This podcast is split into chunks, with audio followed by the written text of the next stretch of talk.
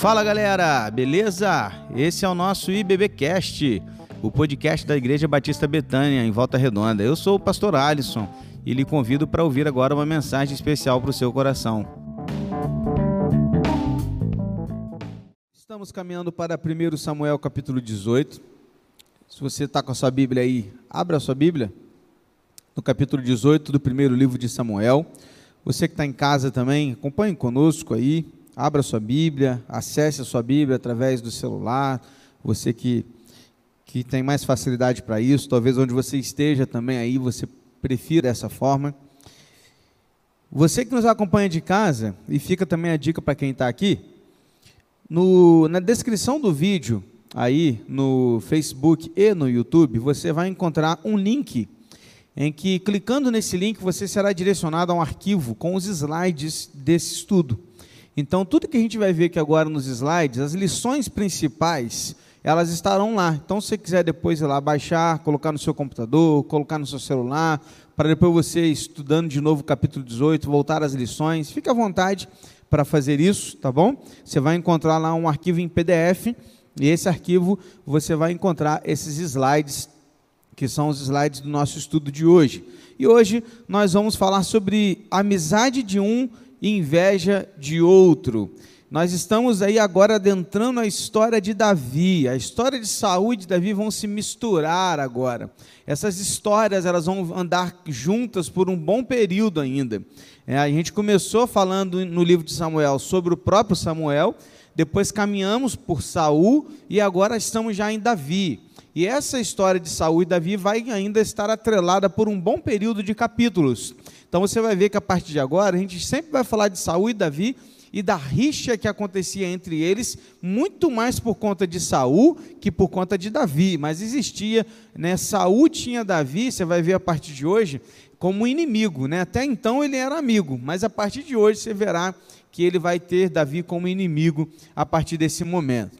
Eu quero começar com uma frase e eu quero começar falando dessa frase com você sobre servos leais. Servo le... Servos leais e comprometidos com o Senhor, vez e outra enfrentam a inveja dos que não experimentam o mesmo relacionamento com Deus. Queridos, servos leais, servos comprometidos, servos que vivem para o Senhor e têm um bom relacionamento com Deus, vez e outra enfrentam a inveja daqueles que, por não ter o mesmo relacionamento com Deus, olham para estas vidas e, e, sentem inveja daquilo que eles vivem, por esta razão começam a atacar de alguma forma para tentar denegrir a sua imagem e destruí-la. Você verá a partir de agora que Davi vai sofrer com a inveja de Saul. Porque depois que Davi vence Golias, a gente viu isso na semana passada, depois que ele vence Golias, Davi passa a ser o cara mais famoso de Israel. Começou a correr pelo reino de Israel a fama de Davi. Afinal de contas, ele havia derrotado o gigante dos filisteus. Aquele que por 40 dias desafiava o exército de Israel e não havia ninguém, nenhum soldado sequer que o enfrentasse. E Davi, que nem soldado era, chega lá naquela batalha, enfrenta Golias e vence a batalha. Então, a partir desse momento, Davi passa a ser o cara mais famoso de Israel. Ele, a, a fama dele passa a correr pelo reino de Israel. O filho mais velho de Saul, Jonatas, ele vai desenvolver uma amizade muito profunda com Davi. E hoje nós vamos falar inicialmente sobre essa amizade e vamos dar continuidade e terminar falando sobre a inveja de Saul. Por isso, amizade de um inveja de outro. Eu quero começar lendo contigo os cinco primeiros versículos desse capítulo 18. Hoje nós vamos ler bastante versículos, então fique com sua Bíblia aberta para você acompanhar conosco. Eu estou lendo na NAA, Nova Almeida Atualizada, tá bom? Então, caso você queira acompanhar nessa versão também, fique à vontade. Diz assim os cinco primeiros versículos. Depois de Davi ter falado com Saul, a alma de Jonatas se ligou com a de Davi numa profunda amizade. E Jonatas o amou com a sua própria alma. Naquele dia, Saul reteve Davi e não permitiu que ele voltasse para a casa de seu pai. Jonatas e Davi fizeram uma aliança, porque Jonatas o amava como a sua própria alma. Jonatas tirou a capa que vestia e a deu a Davi, deu também a sua armadura, inclusive a espada, o arco e o cinto. Davi saía aonde quer que Saul o enviava e tinha êxito de modo que Saul o pôs sobre tropas do seu exército. E Davi era bem quisto de todo o povo e até os próprios servos de Saul. É muito interessante esses cinco primeiros versículos, porque eles destacam a amizade que começou a existir entre Jonatas e Davi. Vez e outra, as pessoas olham para essa amizade e talvez tentam é, ilustrar essa amizade como que dois adolescentes como que se fosse dois jovenzinhos que, na sua juventude, criaram uma certa amizade por talvez afinidade e pensar parecido com algumas coisas. Mas quando eu olho para esse texto e a interpretação que nós precisamos ter a partir dele não é essa. Porque Jonatas, primeiro, ele era o filho mais velho de Saul. Daí já traz a ideia de que ele era alguém mais velho. Jonatas era um grande guerreiro e líder do exército de Saul. Dito isto, é muito importante destacar que, diante dessas características, Jonatas parece e aparenta ter uma idade maior que de Davi. Alguns estudiosos chegam a dizer que Jonatas tinha cerca de 20 a 25 anos a mais que Davi. Então era como que um, um, um, um, adulto de 40 anos com a amizade de um jovem de 18. Porque Davi tinha entre torno de 18 a 20 anos de idade. Então não eram dois adolescentes, não era, às vezes a gente pensa em Jonatas e Davi e a gente imagina, né, dois adolescentes correndo, naquela amizade e tal. Não, esquece isso. Eram, duas, eram dois amigos que se formaram e esta amizade, na verdade, ela não surge por causa de afinidade de idade, mas sim afinidade de propósito.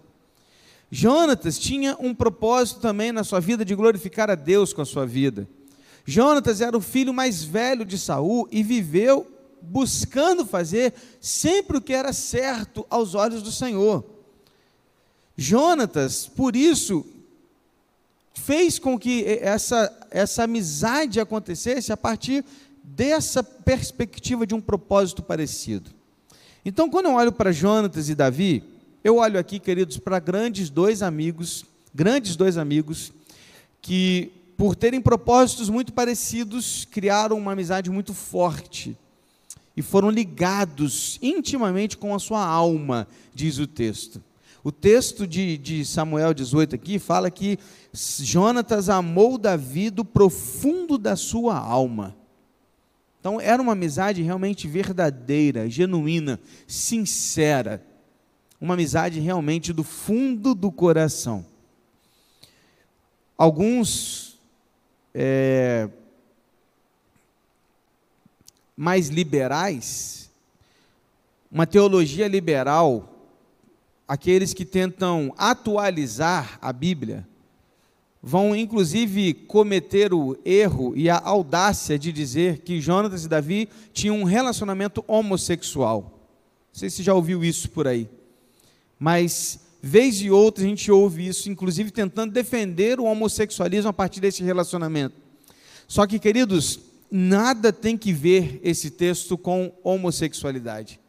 O que se vê aqui são dois homens que tinham uma amizade profunda. Como hoje podemos ter homens com amizades profundas e mulheres também com amizades profundas, sem que tenham um relacionamento homossexual.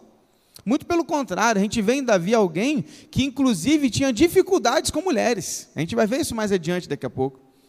Então, não interprete dessa maneira. Se você ouviu algo parecido com isso, não caminhe por esse lado, porque não é isso. Isso é uma teologia liberal que tenta atualizar a Bíblia para tentar defender os pecados dos quais a Bíblia condena, como este que eu acabei de citar. Mas quando eu olho para essa amizade, eu queria destacar quatro verdades importantes a respeito da amizade e que eu queria muito que você levasse para casa esses quatro ensinos. O primeiro, vão ser rápidos. Primeiro, é muito importante ter um amigo verdadeiro que o ame no profundo da alma. Queridos, o texto deixa muito claro que Jonatas desenvolveu um amor, desenvolveu um amor profundo por Davi, como amigo, como um irmão. Davi iria passar por momentos difíceis na vida. Nós veremos daqui a pouco que Davi vai passar por momentos muito complicados, momentos difíceis, inclusive de perseguição de Saul para com ele. E Jonatas vai ser aquele amigo que estará ao seu lado em todos esses aspectos, em todas essas circunstâncias. É muito importante a gente ter um amigo que nos ame no profundo da alma, porque amigos como esses estarão conosco nos momentos mais difíceis da nossa vida. E meus irmãos, é muito importante porque todos nós precisamos de pelo menos um amigo assim na vida. Aquela pessoa com quem nós podemos contar. Aquela pessoa com quem a gente olha e fala, cara, aquele ali realmente gosta de mim por quem eu sou, e não pelo que eu posso dar. Então, procure ser um amigo do profundo da alma para alguém, porque é muito interessante quando a gente fala de textos assim, geralmente a gente olha para o outro e imagina, cara, eu quero um amigo como esse. Normalmente a gente pensa assim, né? Fala, cara, poxa, eu quero ter um amigo como Jonatas, foi para Davi, um cara que me ame, uma pessoa que me ame no profundo da sua alma, a ponto de, de morrer por mim se for preciso, porque era essa a ideia de Jonatas. Tente virar o, o, o lado. Pergunte-se: eu sou um amigo assim para alguém?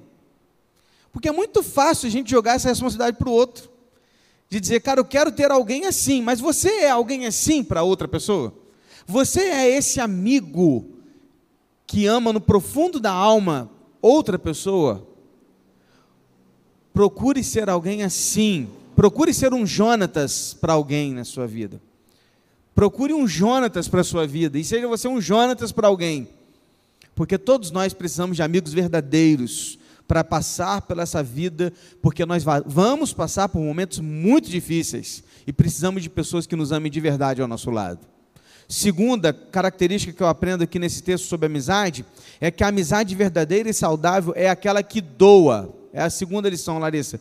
Amizade verdadeira e saudável é aquela que doa, não que exige. Jonatas, versículo 4: tirou a capa que vestia e deu a Davi. Deu também a sua armadura, inclusive a espada, o arco e o cinto. Perceba que Jonatas não se aproximou de Davi por interesse, mas ele se aproximou de Davi para doar, não para receber. Ele não exigiu. Existem é, amizades que são doentias, se é que podemos chamar de amizades.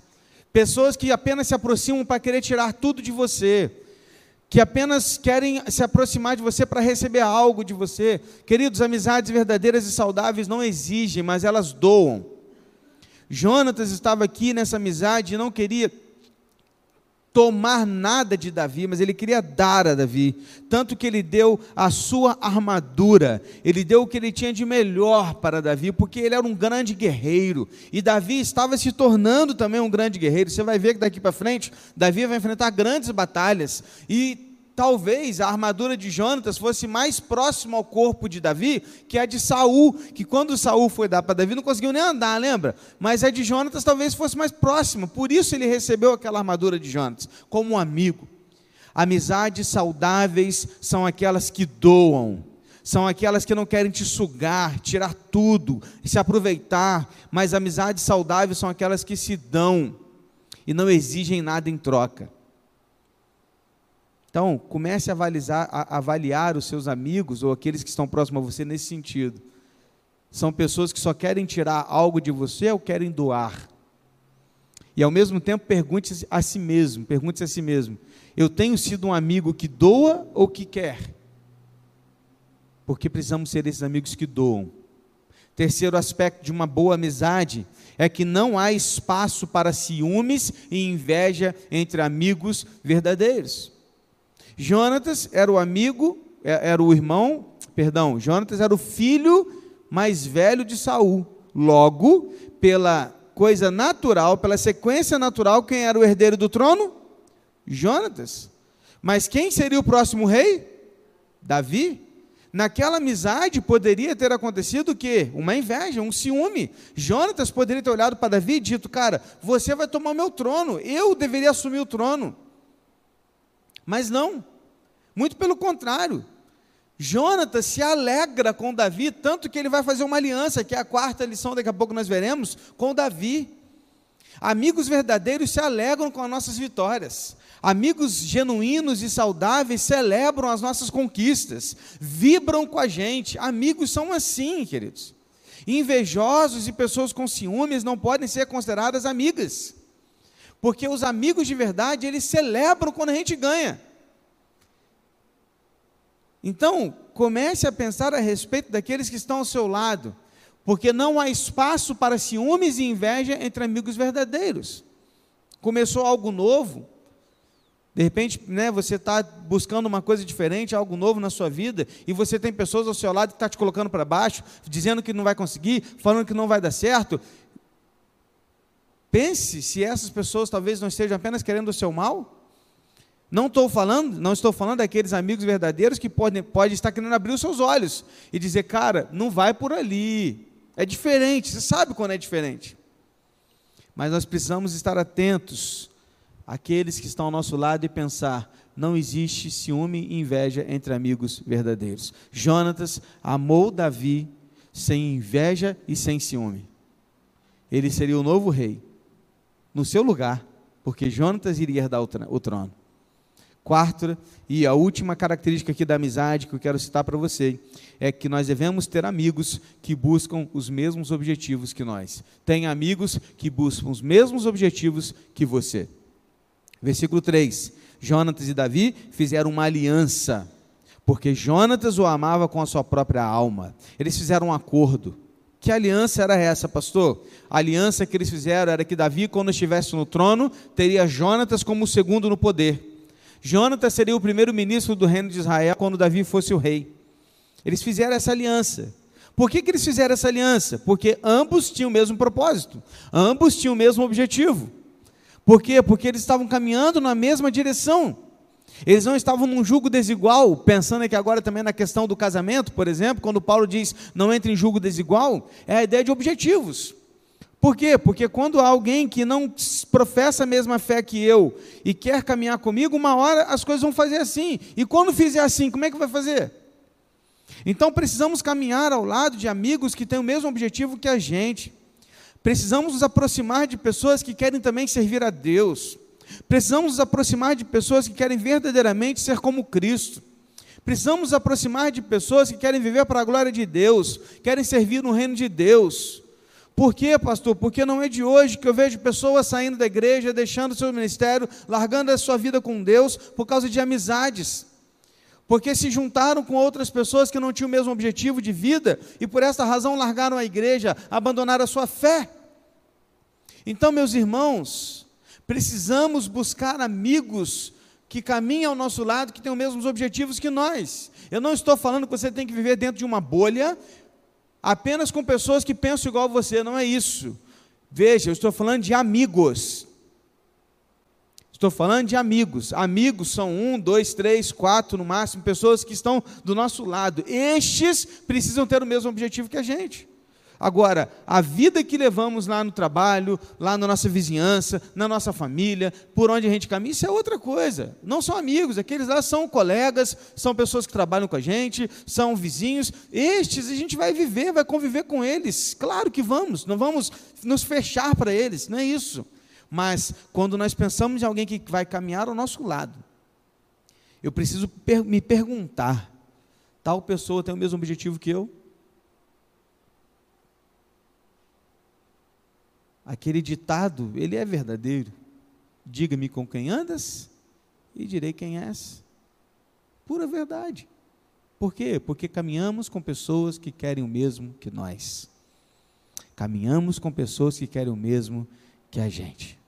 Com quem você tem caminhado? Quais são os seus amigos de verdade? Pastor, olha, tá difícil, hein? Estou tentando pensar aqui, então comece a procurar pessoas que têm o mesmo objetivo que você, aproxime-se, comece a desenvolver uma nova amizade. Jonatas e Davi não surgiu assim de um. Não, eles de repente chegaram, desenvolveram uma amizade. Desenvolva uma amizade que glorifique o nome de Deus. Será que Davi conseguirá ter Jonatas como segundo no reino? Será que Davi conseguirá ter Jonatas como primeiro-ministro do seu reino? Ou alguma coisa impedirá? Não perca as cenas dos próximos capítulos. Vamos caminhar um pouquinho mais? Depois a gente vai voltar nesse assunto. Versículos 6 e 7. Fechado o assunto Jonatas e Davi, beleza? E o texto agora se volta de novo para Saul. Versículos 6 e 7 diz assim: E aconteceu que quando eles estavam voltando para casa, depois de Davi ter matado o filisteu, as mulheres de todas as cidades de Israel saíram ao encontro do rei Saul, cantando e dançando com tamborins, com alegria e com instrumentos musicais.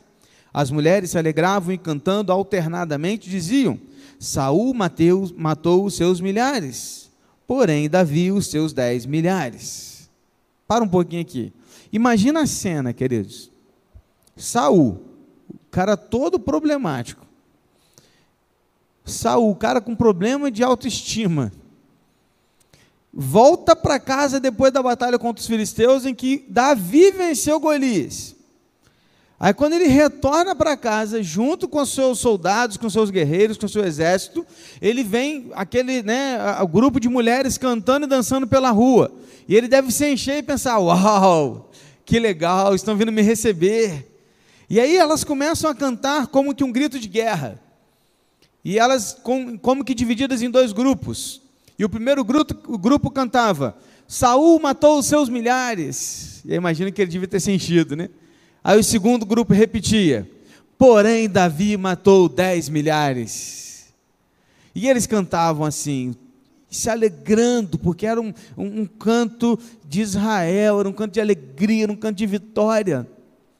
E quando Saul ouve isso, querido, Saul ele se enche de inveja ele gera uma inveja dentro do seu coração tão forte, mas tão forte, que vai fazê-lo tomar atitudes desesperadoras. E a partir de agora, você vai ver dentro desse capítulo 18, quantas atitudes desesperadoras Saul tomou para tentar destruir Saul apenas por causa da inveja. Olha como é que é terrível pessoas invejosas que tentam destruir as outras. Começa no versículo 8. 8 a 11. Olha a primeira coisa que ele tentou fazer. Saul se indignou muito, pois estas palavras lhe desagradaram em extremo. E ele disse: Para Davi elas deram dez milhares, mas para mim apenas milhares. Na verdade, o que lhe falta, a não ser o reino?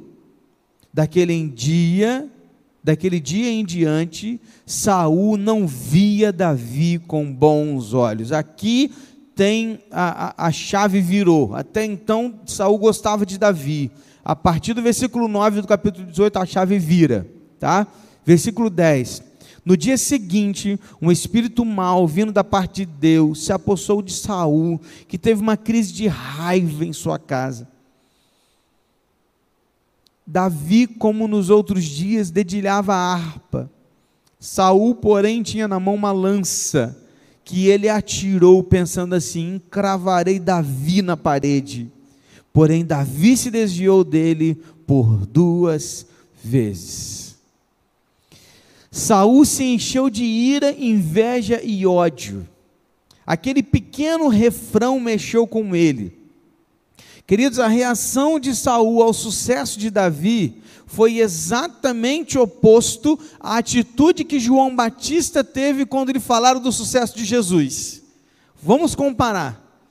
Quando Saul ouviu falar de Davi, ele queria matar Davi. Quando João Batista ouviu falar assim: Olha, Jesus está fazendo mais que você, hein? Que ele disse? Que ele cresça e eu diminua. Olha a diferença. A diferença está no coração. A diferença está no coração de um e de outro, porque Davi, Saul, perdão, tinha um coração invejoso. Um coração cheio de raiva, de ódio, de rancor. João Batista tinha um coração humilde, de gratidão, de adoração a Deus, satisfeito. João Batista era um cara satisfeito com aquilo que Deus havia lhe dado. Meus irmãos, a inveja é um inimigo traiçoeiro e perigoso, é um câncer que corrói lentamente a nossa vida interior e que nos leva a dizer e fazer coisas terríveis. Cuidado com a inveja. Vez e outra, nós, queridos, talvez por vontade diretas ou às vezes até sem perceber, vivemos no nosso coração uma inveja porque quando olhamos para outra pessoa que conquistou algo a mais que eu, ou porque conquistou uma família, ou porque o filho dele fez aquilo, ou porque ele conquistou aquela casa, ou conquistou aquele carro, ou aquele emprego que eu tanto queria, e agora que ela fez, fez aquela viagem dos meus sonhos, eu nunca consegui. E a gente começa a olhar para as situações e o inimigo vai colocando no nosso coração, na nossa mente aquela inveja. E se a gente se apoderar dessas coisas, queridos, nós vamos corroer os nossos corações porque a inveja corrói, a inveja mata. E nós já somos orgulhosos por natureza. Por natureza nós já queremos e, e aplausos. Eu, eu, vejo lá pela, pelos nossos filhos, né? A Larinha tem dois aninhos de idade, cara. Quando ela faz alguma coisa legal, a gente aplaude, ela fica toda boba. E ela faz de novo para quê? Para receber mais aplausos. Por quê? Porque é nossa natureza. Desde criança a gente quer aplausos. Desde criança a gente quer ser aplaudido, a gente quer ser reverenciado pelos nossos pais, e a gente vai transmitindo e transferindo isso para, isso para outras pessoas. Pessoas invejosas fazem coisas das quais elas não podem fazer apenas para aparecer.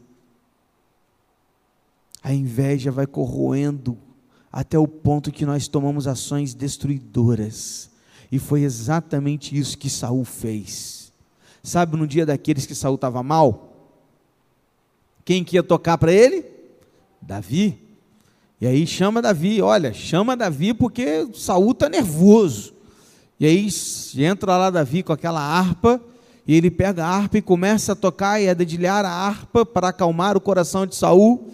Mas Saul não tem um coração calmo, ele não se acalma, ele olha para Davi, ele sente raiva de Davi. E ao lado de Saul tinha sua lança.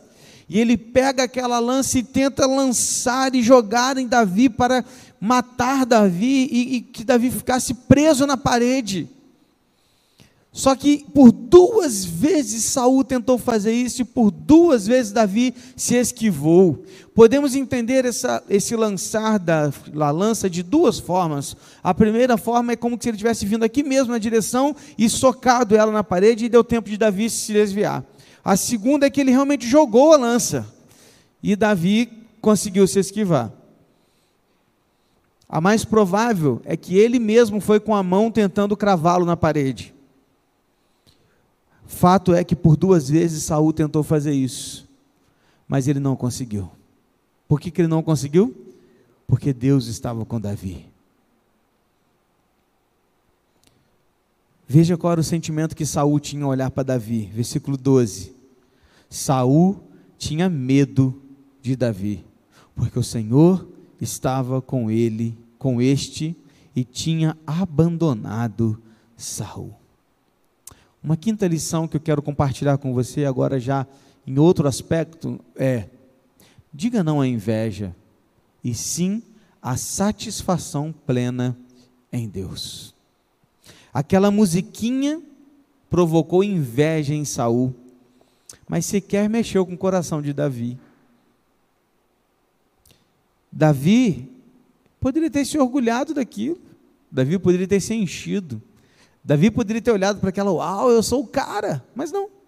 Você não vê nenhuma reação de Davi quando ouviu essa musiquinha, mas Saul tomou para si aquela musiquinha e fez, eu quero matar Davi. Qual a diferença, irmãos? A diferença é que um tinha um coração invejoso e o outro era satisfeito plenamente em Deus. Davi não se preocupava com aquela musiquinha porque ele tinha satisfação plena em Deus porque ele era satisfeito. Qual que é o oposto da inveja? É a satisfação. O oposto da inveja é a satisfação. Quando eu sou feliz com aquilo que eu tenho e com quem eu sou, eu não invejo o que o outro tem o que o outro é. E por que, que eu sou satisfeito? Porque o que eu tenho foi Deus quem me deu. Se eu entendo, queridos, que Deus é quem dá todas as coisas, que Deus é quem está cuidando de mim, que nada temerei, porque o Todo-Poderoso é meu amigo, Se eu entendo que é Deus quem me dá todas as coisas, o que eu tenho foi Deus quem me deu, e o que eu não tenho foi Deus que não me deu, eu não tenho que olhar para o outro e invejá-lo para aquilo que Deus deu a ele. Por que não? Porque quando eu olho para a minha vida, eu sou satisfeito com aquilo que Deus já me deu, queridos. Então, o oposto da inveja é a satisfação plena em Deus. Quando eu sou satisfeito em Deus com aquilo que Ele já me concedeu de vida, de experiência, de bens, eu fico bem com qualquer situação que eu possa vivenciar.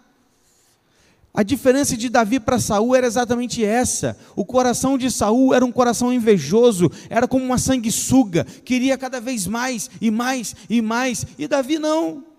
Davi era um cara tão satisfeito que sequer foi para o jantar da sua família, ficou cuidando das, das ovelhas do seu pai. Davi era um cara tão satisfeito que quando ele vai lá para a batalha, ele não quer nem usar as armas dos guerreiros, ele vai com aquilo que ele tem. Ele pega a funda e as pedrinhas, era o que ele sabia usar. Por quê? Porque ele vai vencer não com aquilo que ele, o outro faz, ele vai vencer com aquilo que Deus já lhe deu de conhecimento, de habilidade. Queridos, vamos ser satisfeitos com aquilo que Deus já nos deu. Precisamos nos alegrar com aquilo que Deus já nos deu, parar de reclamar da vida, parar de reclamar daquilo que a gente não tem, parar de reclamar, sabe, de tantas coisas. Vamos parar de reclamar e agradecer.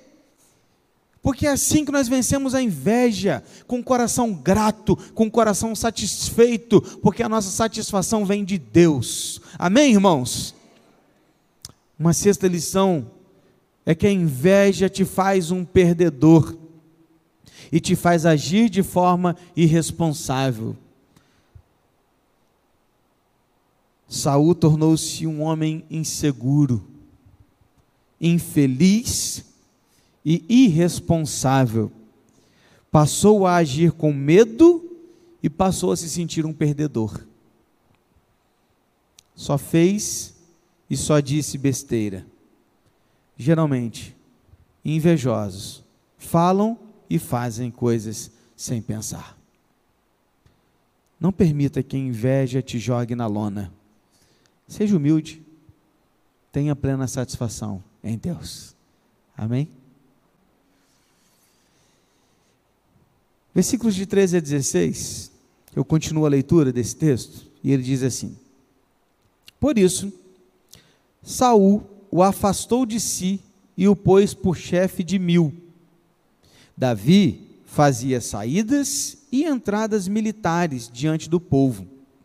Davi tinha êxito em todos os seus empreendimentos, pois o Senhor estava com ele. Vendo que Davi tinha êxito, Saul ficou com medo dele. Porém, todo Israel e Judá amavam Davi, porque fazia saídas e entradas militares diante deles. O que está acontecendo aqui? O que, que Saul pensou? Cara, eu não vou abrir mão da coroa. Nesse momento, possivelmente Saul já sabia que Davi iria ser o novo rei.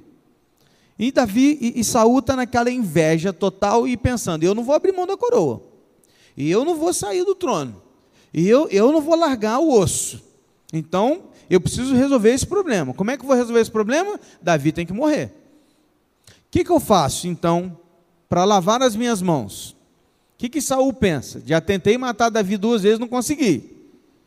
Se eu ficar tentando não conseguir, vai ficar feio para meu lado. Então o que, que eu faço? Eu sou chefe, eu sou o rei. Eu vou colocar Davi no meio da guerra, porque eles estavam em guerra. E lá, Davi vai morrer, porque uma hora ou outra alguém vai acertar uma flecha nele, alguém vai acertar uma espada nele, alguém vai matá-lo. Então o que, que ele pensou? vou colocar Davi na batalha. Davi era novo, irmãos. Davi era um jovem. Dificilmente um jovem era líder de mil soldados, como foi posto aqui. Davi foi colocado como líder de mil soldados. Saul colocou Davi mesmo na frente da batalha. Olha que interessante, né? Mais ou menos o que ele vai fazer com Urias lá na frente. E ele, fez, ele sofreu a mesma situação com Saul. Saul pegou Davi e falou o seguinte: então vamos lá, você não quer, hum, vamos viver dessa maneira? Então vou te colocar aqui para liderar mil soldados e tu vai para a guerra. E eles faziam entradas e saídas. O que, que era isso? Ele fazia, ele ia e voltava, ele ia e voltava direto para as batalhas. Ele ia e voltava, ia e voltava para as batalhas. Numa dessas idas e vindas, Saul pensava: uma hora Davi morre. Só que o que, que acontece? Davi começa a vencer tudo. Ele ia para uma guerra, vencia, voltava. Ia para outra batalha, vencia, voltava. Ia para mais um, uma, um, uma confusão lá entre os filisteus, vencia, voltava. E de repente, a, a, história que o plano virou contra Saul, porque enquanto que ele queria que Davi fosse morto, Davi ele volta vitorioso e a fama dele começa o quê? A aumentar. Davi começa a ser mais e mais famoso diante do reino porque ele vencia as batalhas das quais Deus o colocava. Cada vez que Davi ia para a guerra, ele voltava vitorioso, e Saul teve o seu plano frustrado. Saul então teve que ir para mais um plano. Olha só, hein? Quantos planos Saul teve? Tentou já matar ele na, na lança, agora tentou colocar ele lá na frente da batalha, não deu certo. Agora ele teve um outro, uma outra ideia. Então vamos lá. Do 17 ao 27, eu não vou ler, eu vou contar para você, e eu sei que você vai ler em casa depois, tenho certeza disso. Então vamos lá. O que, que acontece do 17 ao 27? Lembra que na semana passada, Saul, não vencendo Golias, prometeu dar a sua filha em casamento para aquele que vencesse Golias? Você lembra disso? Lembra? Exatamente. Estamos nessa situação agora. Saul, ele vem com a sua filha mais velha, sua filha chamada Merabi, era a filha mais velha de Saul, e ele chega a Davi, só que ele não cumpre com a sua promessa. Por quê? Porque a palavra de Saul era o quê? Quem vencesse Golias ia receber a, a filha dele como casamento. Só que ele não faz isso. O que, que ele faz? Ele chega para Davi e fala assim: Davi, está aqui, como prometido, a minha filha mais velha, como casamento, para que você possa se casar com ela. Mas, para você se casar com ela, você precisa guerrear um número determinado de guerras por mim. Então, olha o plano de Saul.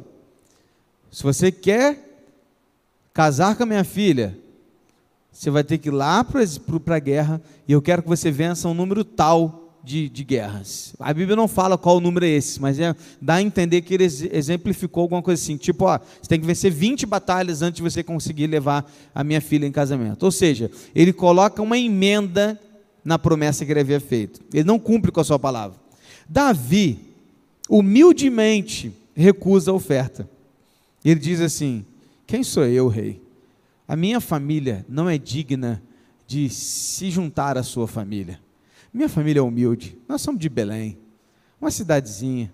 Eu sou humilde, eu não tenho direito. Senhor Rei, eu abro mão da sua oferta. Humildemente, Davi abre mão da oferta. Aí Saul fica naquele momento difícil e ele dá a filha dele para casamento com outro homem. E ele vai, ela vai se casar com outro pretendente. Mas para alegria de Saul, ele tinha outra filha, a Mical. Mical vai amar Davi. E ele vai descobrir que Mical estava apaixonada por Davi. Aí olha o que, que Saul faz, cara. Saul era tão ruim que ele coloca as filhas dele no jogo para destruir o inimigo. Olha só, hein? Ele prefere perder as filhas, mas ele não perde a batalha. E ele vem para Mical e sabendo que ela era apaixonada por Davi, ela vai usar, ele vai usar isso a favor dele. E aí ele vai lá então para Davi e fala assim: "Olha, tem a segunda oportunidade. Mical gosta de você. Ela está apaixonada por você. Meio caminho andado. Vamos resolver desse jeito? E mais uma vez Davi diz: Rei, eu não sou digno de fazer parte da sua família. Saul não desiste. O que, que Saul faz? Ele chama alguns dos seus funcionários, alguns dos seus liderados, e fala assim: Cara, eu quero que vocês vão lá em Davi e vai convencê-lo dele se casar com Mical. Convença-o. E eles vão lá e tentam convencer Davi de todo jeito. Não, então, casa com Mical, o rei te ama, cara. O rei está meio triste com você, mas ele gosta de você. O próprio Saul fala para eles falarem isso. Só vai lá e inventem para ele que eu gosto dele. E ele vai lá e fala: Davi, cara, casa com a filha do Saul, o que que tem, rapaz? Vamos lá e tal. Ela gosta de você, Saul também gosta e tal, e tal, e tal, e tal, e tal. E Davi vira e fala: Não, não, não, não. Até que de repente ele fala assim: Não, eu não tenho dinheiro para pagar o dote. Então, a, a, preocupação de Davi é que ele não queria algo doado, ele queria pagar pelo dote. E aí então chega esse isso no ouvido de Saul. E Saul então fica, oh, então o problema é o dote? Então está resolvido. Aí o que, que ele vai? Ele vai lá em Davi e fala o seguinte: Davi, não precisa me pagar. Eu quero só uma coisa. Vai lá nos filisteus e eu quero o prepúcio de 100 filisteus. O que, que é isso, pastor? É a pelinha lá do órgão sexual masculino. Era para circuncidar os filisteus e trazer a pelinha, 100 pelinhas para ele. Claro que ele iria matar os filisteus para isso. E aí, cara, Davi topa. Eu mandei mensagem hoje para eu mando sempre o link, né, para muita gente do culto. E eu mandei essa pergunta: Você sabe o que, que Davi teve que fazer para casar com a filha de Saul? Aí olha a resposta. A resposta é que ele teve que matar 100 filisteus e tirar a pelinha lá do órgão sexual da, daqueles homens e levar para Saul como prova de que ele matou 100 filisteus. Davi topa. Na hora Saul fala o seguinte: fechou, 100 filisteus vão matar Davi na hora. Só que Davi não vai sozinho. Ele chama alguns dos seus companheiros. Davi formava já um, grupo de soldados. E eles vão lá. E eles não trazem 100 prepúcios. Eles trazem 200 prepúcios. Ele dobra a meta. Ele não traz só 100, meus irmãos. Ele mata 200 e traz 200 e joga. Imagina que chegando com um monte de pelinha jogando a perna na perna do rei, né? Tá aí, ó. E aí, só aí, só as pelinhas que você queria. 200. Não quer 100, não, eu quero 200. E ele vence a batalha. E ele casa com Mical por causa disso. E é muito interessante porque mais uma vez Saul vai ter medo de Davi. E o texto, olha, vem comigo agora no versículo 28 e 30 para a gente caminhar para o final. Ó. 28. Saul viu e reconheceu que o Senhor estava com Davi. Guarda essa frase. Saul viu e reconheceu que o Senhor estava com Davi. E Mical, filha de Saul, o amava. Então, Saul ficou com mais medo ainda de Davi e continuamente foi seu inimigo. 30. Cada vez que os chefes dos filisteus saíam à batalha, Davi obtinha mais êxito do que todos os servos de Saul, e assim o nome de Davi se tornou muito estimado. Primeiro que Saul reconheceu que Davi era um camarada que Deus caminhava com ele. Ele reconheceu de uma vez por todas, cara, realmente Deus está com Davi. Segundo, que Davi, Saul aumentou ainda mais o medo que ele tinha por Davi. Ele olhava para Davi e ficava com mais medo. E continuamente tornou-se seu inimigo. Irmãos, Saul, a partir desse tempo, se tornou inimigo de Davi até o dia da sua morte. Tornou-se um inimigo ferrenho de Davi. E diz o texto que cada vez que o líder dos filisteus saía para guerrear contra os israelitas, Davi ia para a batalha e vencia a guerra. E saía mais um grupo de filisteus, Davi ia e vencia. E isso faria, fazia com que a fama de Davi crescia e crescesse cada vez mais dentro de Israel. Por quê? Por que, que ele tinha êxito naquilo que ele fazia? Porque Deus estava com ele e o fazia prosperar em todas as suas batalhas. O que faz de nós mais que vencedores? O Senhor Deus que habita em nós. Saul viu e reconheceu que o Senhor estava com Davi. Quero deixar duas últimas lições as duas lições finais para as nossas vidas com esse texto que a gente leu até aqui. Primeira lição: quando Deus nos dá uma missão, nada poderá nos impedir de realizá-la para a glória dele. E até mesmo aqueles que se levantam contra nós reconhecerão que o Senhor está conosco.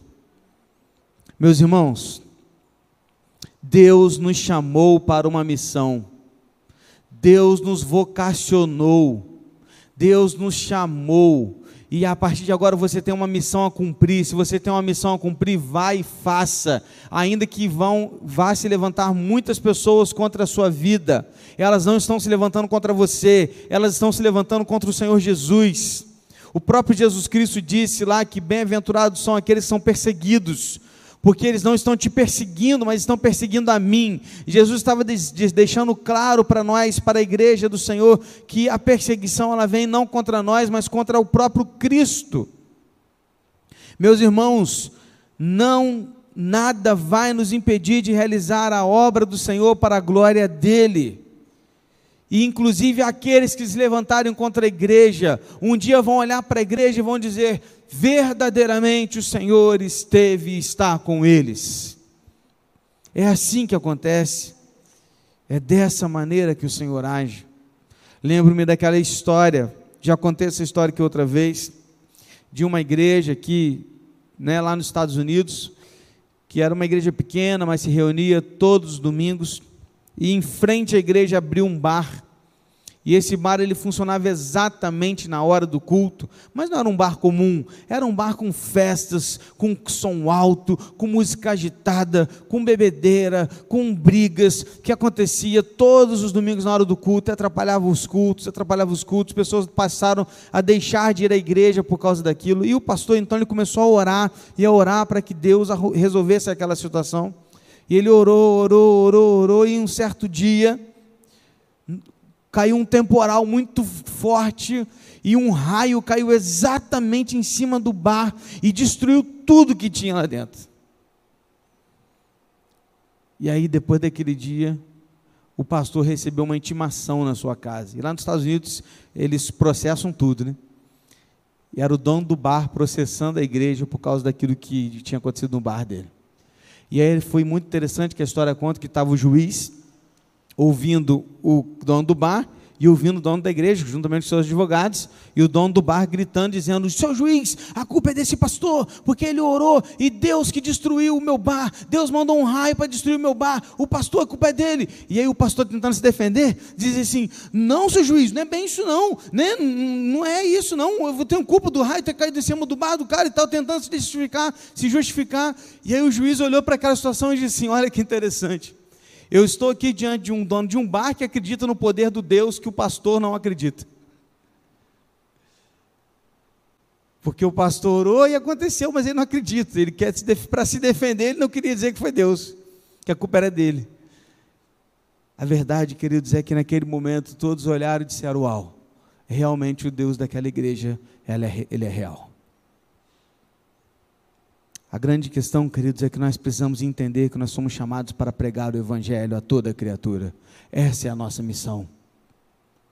Nossa missão é falar do amor de Cristo a todas as pessoas. Você tem feito isso?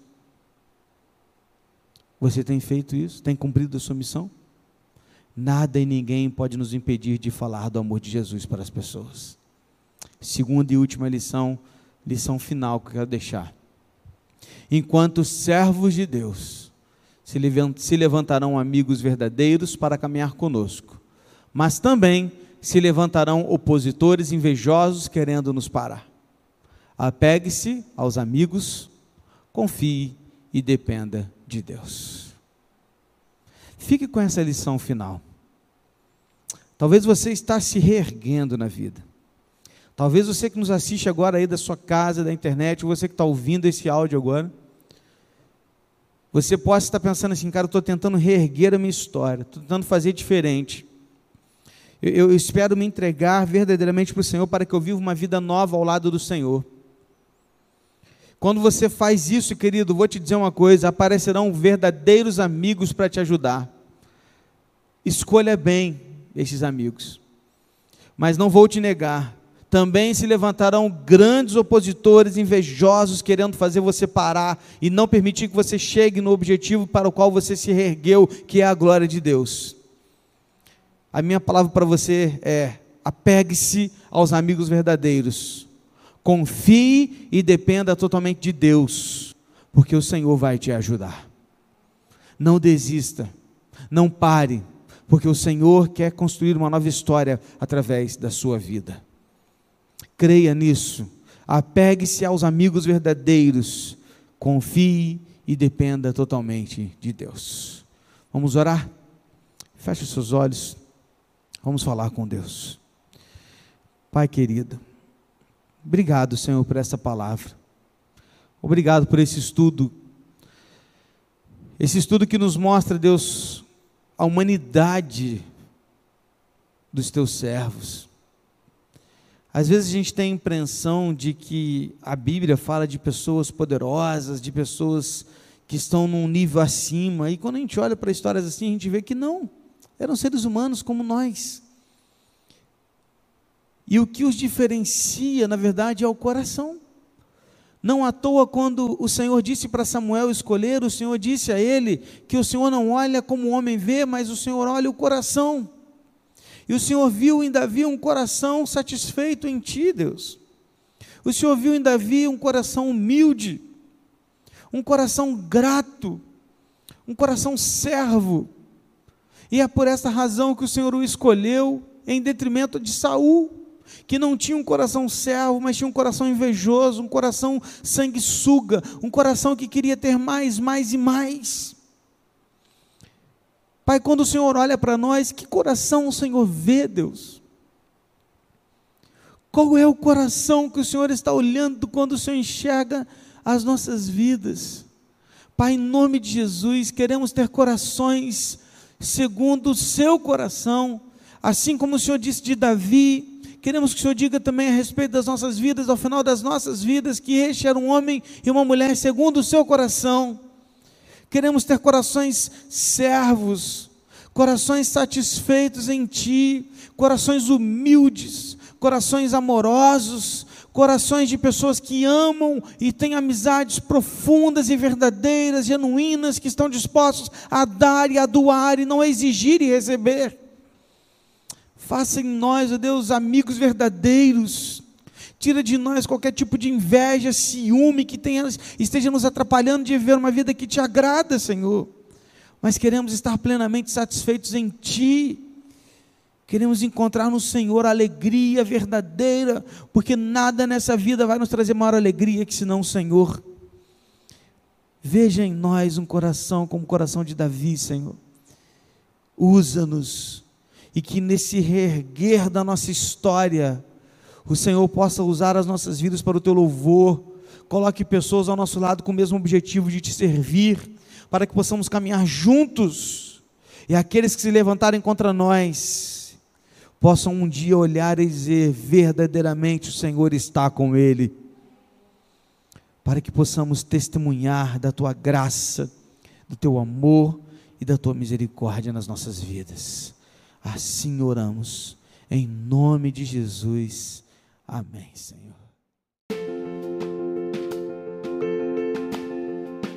E esse foi o nosso podcast de hoje. Siga nossa igreja nas redes sociais e compartilhe também esse podcast com mais pessoas. Venha nos fazer uma visita na Rua Manuel Bandeira, número 53, São Luís, Volta Redonda, Rio de Janeiro. Um abraço e até mais.